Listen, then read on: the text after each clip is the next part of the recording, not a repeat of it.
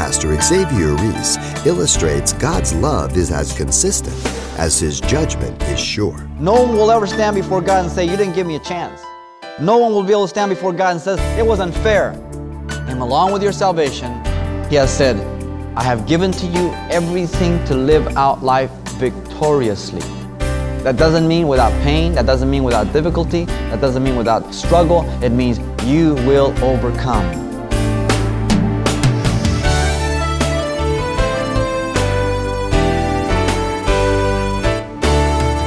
Welcome to Simple Truths, the daily half hour study of God's Word with Xavier Ries, Senior Pastor of Calvary Chapel of Pasadena, California. You've heard it said that when a man points a finger at someone else, he should remember that three of his fingers are pointing back at himself. Perhaps a fitting illustration for the time of the prophet Malachi, when the nation of Israel was too hung up about the corrupt priests that they failed to recognize their own problems of hypocrisy, infidelity, divorce, and false worship. And as Pastor Xavier continues our Simple Truth study series in the book of Malachi, we'll see God's love in action by breaking through barriers of disbelief, disappointment, and discouragement. Let's listen. Have you ever attempted to show a person their need of repentance because of their personal lifestyle and your desires for them to turn? But try as you may, they, they can't see their sin or their need for repentance and they're indifferent. And as you see that response from them, the next thing you do is you resort to show them their need of repentance in view of the Lord's soon return to judge. This is the picture of Malachi. In the first two chapters, he has proclaimed repentance in view of their present sinful lifestyle.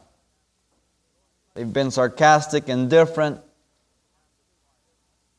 blind to their sin. Not having heeded to repentance, in chapters 3 and 4, then he approaches and attempts to turn them from their sin and he proclaims repentance in view of God's coming to judge. For remember that he finished chapter 2 with their sarcastic remark, Where is the God of justice? As if God condoned and approved of their sinful lifestyle. Or, worse yet, that just because God had not judged them, that that meant that God was indifferent to sin and he would never judge. That is the philosophy of many today. That because God has not wiped them out, or God has not returned to judge the world as they have heard through their parents, their grandparents, and through preachers, that that is the ultimate evidence that He's not coming. How foolish. You know, they held the same philosophy in the days of Noah. Noah said it's going to rain. We said, What, Noah? What's rain? Because remember, it hadn't rained up to that point. And I'm sure as Noah began to say, Well, there's these, you know, it's like uh, water drops coming out of the sky. And the whole world's going to flood. Because they never had seen it, they didn't believe it. Because God has not come to judge, many people take that as the evidence that he's not coming to judge. How foolish. When you live in eternity, what is time to you? But here's man, he lives in a very small section of all eternity. Uh, even if you live to 100 years, how do you compare that to eternity? And so here we are in this generation, we occupy a very small space in time, a very small space in history, and we come to conclusions about all the history and all the times of man because we are so wise. Thinking that all the answers are given to us within our own lifetime and by the evidence that we have around us. How foolish that is. Malachi gives to us three sins which God Himself charges His people with in view of His coming. And we find those in verses 6 through 15. And again, it's in this dialogue back and forth. God is the speaker. He's back in the first person, He's the one that's charging them, He's the one that's confronting them, He's the one that's pursuing them. Let me read the text. And so you get the connection from verses 1 through 5 of chapter 3. He has declared the messenger to come, John the Baptist and Jesus Christ in his first coming, and he milks mixes in and blends the second coming also as evidence that he will come to judge. His first coming was to judge sin on the cross so that you might not have to pay the price of sin. And then he blends in the second coming when he will come to judge and he will be a swift witness against them, against the sorcerer, the adulterer, the perjurer, all who exploit the widow, the fatherless. And the reason for that is because they do not fear me. Mark that well. Get a concordance and look up the phrase, the fear of the Lord. It's the beginning of wisdom and the beginning of knowledge. The first step, the second, and the third step. The fear of the Lord is to hate evil. When you lose the fear of the Lord, be careful. You will be open to give yourself to things that you never thought you would ever give yourself to. You lose the fear of God. People say, well, you know, in the Hebrew, I mean, the English explains it perfectly. Fear means fear. You fear Him. I think sometimes we know so much Greek and Hebrew, we don't understand English. It means fear. You remember fearing your dad when you were little? Why'd you fear him? Because he could beat you. That's why. Well, this is the idea too. Not that God is some cantankerous man that is looking to beat you, but he's more powerful and he's in control, and no one can escape him if you choose to rebel against him. That's the basic idea. And on the other side, there's that loving reverence of him because of who he is. You feared your father, but you also respected and loved him for who he was and what he did for you. And there's that combination of the two that we see towards God. Now he says, For I am the Lord, I do not change. Therefore you are not consumed, O sons of Jacob. Yet for the days of your from the days of your fathers you have gone away from my ordinances and have not kept them. Return to me, and I will return to you, says the Lord of hosts but you said, In what way shall we return? Will a man rob God? Yet you have robbed me. But you say, In what way have we robbed you? In tithes and offerings. You are cursed with a curse, for you have robbed me, even this whole nation. Bring all the tithes into the storehouse, that there may be food in my house. And prove me now in this, says the Lord of hosts, if I will not open for you the windows of heaven and pour out for you such a blessing that there will not be room enough to receive it. And I will rebuke the devourer for your sake, so that he will not destroy the fruit of your ground, nor shall the vine fail to bear fruit for you in the field, says the Lord of hosts. And all nations shall call you blessed, for you will be a delightful land, says the Lord of hosts. Your words have been harsh against me, says the Lord. Yet you say, What have we spoken against you? You have said, It is vain to serve God. What profit is it that we have kept his ordinance, and that we have walked as mourners before the Lord of hosts?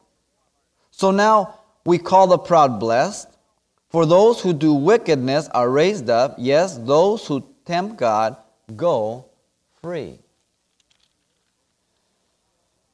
The first sin that Malachi reveals to us is found in verses 6 and 7.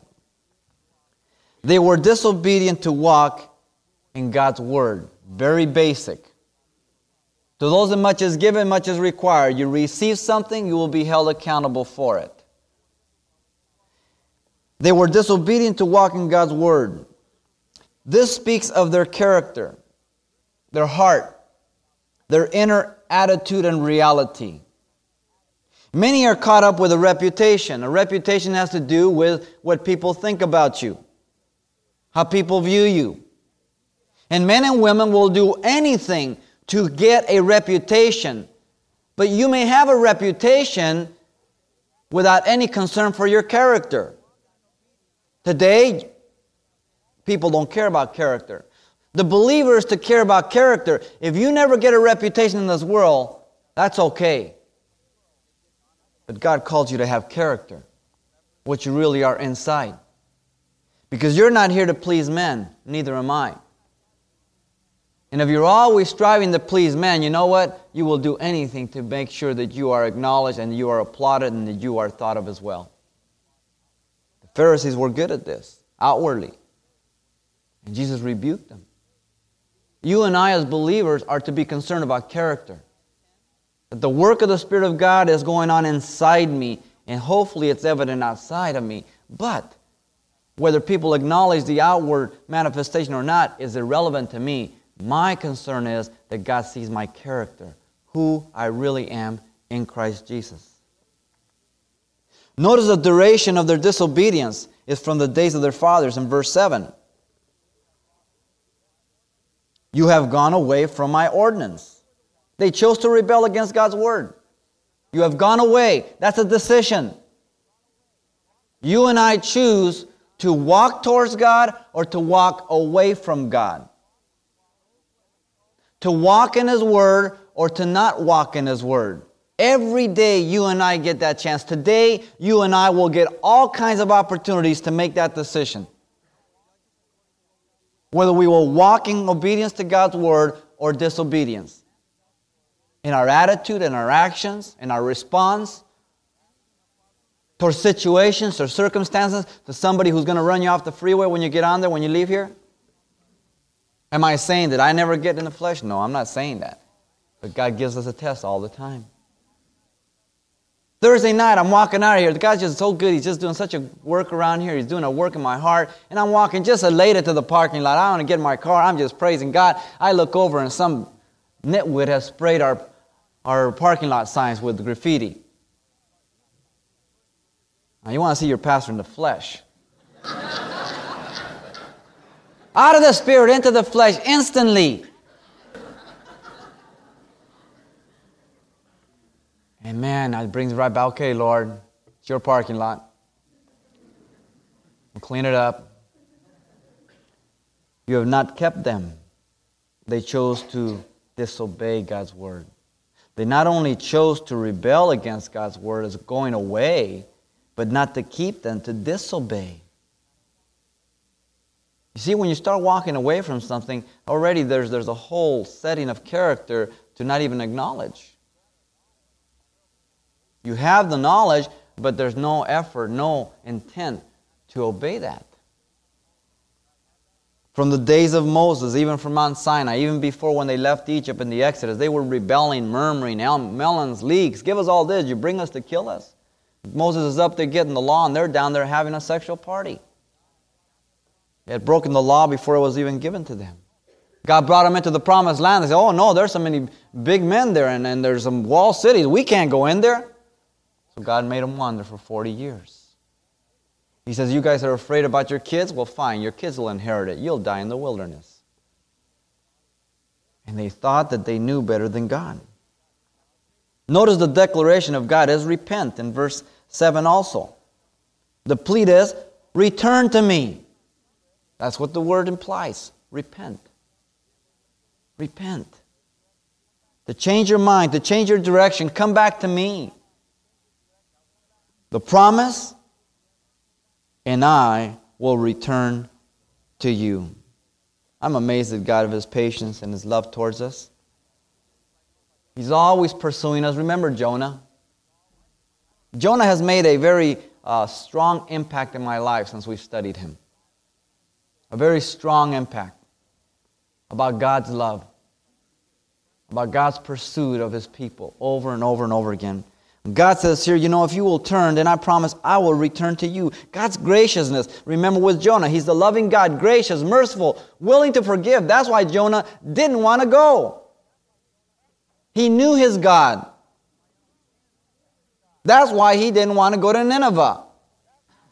Because he knew that if the Ninevites repented, God would repent also. And how God deals with us about repenting. But you know what's there is our pride and, and so many different things, and we have so many excuses. Well, Lord, I can't, this and that. And you know, He doesn't even bother hearing us. And after we get through all the whole thing, then he turns to her. He says, Now, you want to really talk about the issues? I mean, he gets right down to the nitty gritty. I will return to you. It isn't Malachi speaking, for look at this person speaking the Lord of hosts. The term appears 24 times in Malachi. It means the captain of the Lord of the armies of heaven. The guy who can wipe you out is pleading with you. now, you should thank God I'm not God. And I should thank God that you're not God. Because we would not plead with each other. Not the way God pleads with us. And yet He does. Because He loves us. Repentance has already been offered in chapter 2, verse 2, chapter 2, verse 16. Once again, He offers repentance. The declaration of man is depraved. The end of verse 7. In what way shall we return? Here it is. They've got, they've got mud all over their face. You ever bust your kids as a parent? You're hearing this noise in the bedroom, and little Johnny's jumping back and forth from bed to bed, boing, boing, boing, boing. And so you, you open the door and you catch him in midair, and he goes, and he crashes. He says, What are you doing? He says, what? What? Busted. And he still has the nerve to say, I didn't do nothing. And if his little brother's in there, God help him. It's Johnny, he did it. you laugh because you did that to your brother. In what way shall we return? Mm. They had walked so long in the ways of sin, they didn't see evil any longer. You know, you can be in your sin so long that pretty soon you lose the ability to sense the evil. But worse yet, you lose the sense of the destruction to your own life. And yet, God wants you and I to turn from it. Life is difficult especially as Christians. But God is good, and God is able to equip us for life, pertaining to all things for life and godliness. And we cannot go around excusing ourselves or justifying ourselves or blaming others. Sure, other people are involved, but the basic problem of my life is me. Remember, the middle letter of sin is I. And it's not what everybody else is to be to me, but what am I to be to everybody else? What does God want to do with me, with my life? And as long as I am being obedient to God, then God says it makes no difference what else anybody does. I will take care of you. But what keeps us from that is that we think that we deserve better. And therefore, we get to a point where we get tired of becoming givers and obedient and used and hurt. And we get to the point where we start becoming bitter towards God, and we'll see that towards the end. And it goes from people to God. And we put them both together. They saw no need of repentance because they couldn't see the evil they were in. But notice the revelation of God's consistency in verse 6. For I am the Lord, I do not change. Therefore, you are not consumed, O sons of Jacob. This is called the immutability of God, a big theological word for one of God's attributes, which means that He is unable to change. He doesn't increase, He doesn't decrease. He's constant. You go to the ocean, pick up a little cup of water a little thimble, and you take out water, you've just decreased the Pacific Ocean.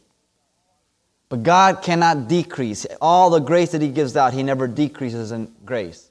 He never increases. He doesn't increase or decrease in knowledge, in power, or anything. He's constant because He's the ultimate of perfection. And so God cannot lie. He's not a man. The book of Hebrews says, by two immutable things, God has promised. He cannot lie. He's God. And so God here really declares directly to them that because He is the Lord and He doesn't change, that's the only reason they're still around. In what way is He consistent towards Israel? First, His love for them. Remember, we went over Deuteronomy. I love you. I put my love upon you. Why? Because they were more in number? No. Because they were better than the other people? No. As a matter of fact, he told them, when I give you the promised land, you walk in there and you see your barns full and all these cities and everything else, don't think it's because you're more righteous. As a matter of fact, I only gave you the lamb because I love you and you're, more, you're less wicked than the ones I'm going to kick out. And so it's consistent love. Remember the book of Hosea? Hosea's wife Gomer, the perfect illustration and type of Israel, and there Hosea, type of God. In spite of her adulterous relationship, in spite of her rebellion, God says, Take her back, go buy her out of the slave market, bring her back, sanctify her unto you. Now you're mine. That's God's constant picture of love for Israel and his people. But also his consistency in the covenant. He made a covenant with Israel. He cannot lie. And therefore he pursued his remnant. And his consistency in hating sin. And for that reason, he says, you are not wiped out, Jacob. Because of my love, and in his love, you have his mercy, his compassion, and his always has access to repentance through blood and to get right with him. How many of us would survive if we couldn't get right with God when we blew it? We wouldn't make it. Why are you and I around? Only because of God's immutability. He doesn't change, He's consistent. For this reason, they were not consumed.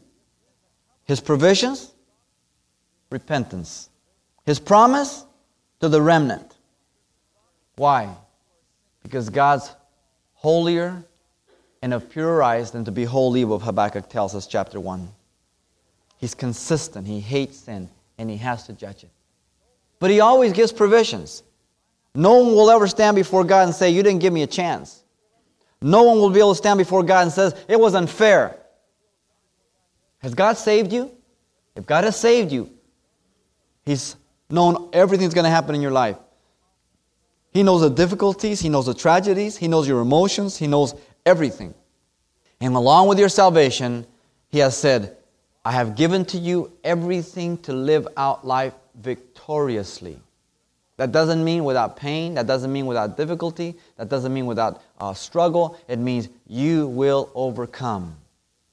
But remember the formula of Jesus deny yourself, pick up your cross, follow me. Paul says, I am crucified with Christ, nevertheless I live. Yet not I, but Christ lives in me. And the life that I now live, I live by the faith of the Son of God who loved me and gave himself for me. Let's face it, people. I don't like to die to myself. And so I'm living in this kingdom here of man, which says live for yourself. And I'm also in the kingdom of God, which says live for others. And we live in tension, don't we? Sometimes we, we can be so benevolent to others that we barely know, oh, yes, God bless, come here. But how about our families? How about our children? How about our parents? How about our wives? Jerusalem, Judea, Samaria, the uttermost parts of the world. That's the table of contents for the believer's life. In every area of life, it begins at home. Very much so. Because that's where the rubber meets the road. And God calls you to decide this morning. What are you going to do? Pastor Xavier Ries with an appropriate challenge to be a consistent example in our own walk of faith on today's Simple Truths. And you can hear this message again if you like online anytime by selecting today's date at the radio listings link at calvarychapelpasadena.com. Now, there's much more of this message to come right here next time as well. But if your schedule won't permit you to tune in, as always, you can pick up a copy. And the title you want to ask for is simply The Sins of God's People. It's available on CD for just $4. Once again, that title to ask for is The Sins of God's People, or simply mention today's date when you write Simple Truths, 2200 East Colorado Boulevard, Pasadena, California, 91107. Or to make your request by phone, Call 800 926 1485. Again, that's 800 926 1485. Or the address once again is Simple Truths, 2200 East Colorado Boulevard, Pasadena, California, 91107. And thanks for telling us the call letters of this station when you contact us. This information helps us gauge the effectiveness of this radio outreach in your area. And then join us for more Simple Truths next time with Pastor Xavier Ries.